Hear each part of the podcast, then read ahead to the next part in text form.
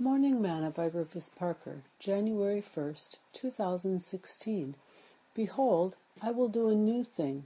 Now it shall spring forth. Shall ye not know it? I will even make a way in the wilderness, and rivers in the desert. Isaiah forty-three, verse nineteen. Today's morsel. I often hear people say at the first of the year that they are going to turn over a new leaf. In other words, they aren't going to do the same old things this year that they did the year prior.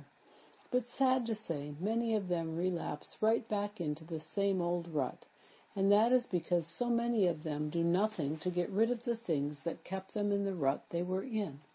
As I have stated before, Jesus isn't going to do anything for you that he has already told you to do in his word. If you want to change, the first step to responsibility is responsibility. You have to take responsibility for your own actions. God is going to do a new thing. The question is, will you let it be you?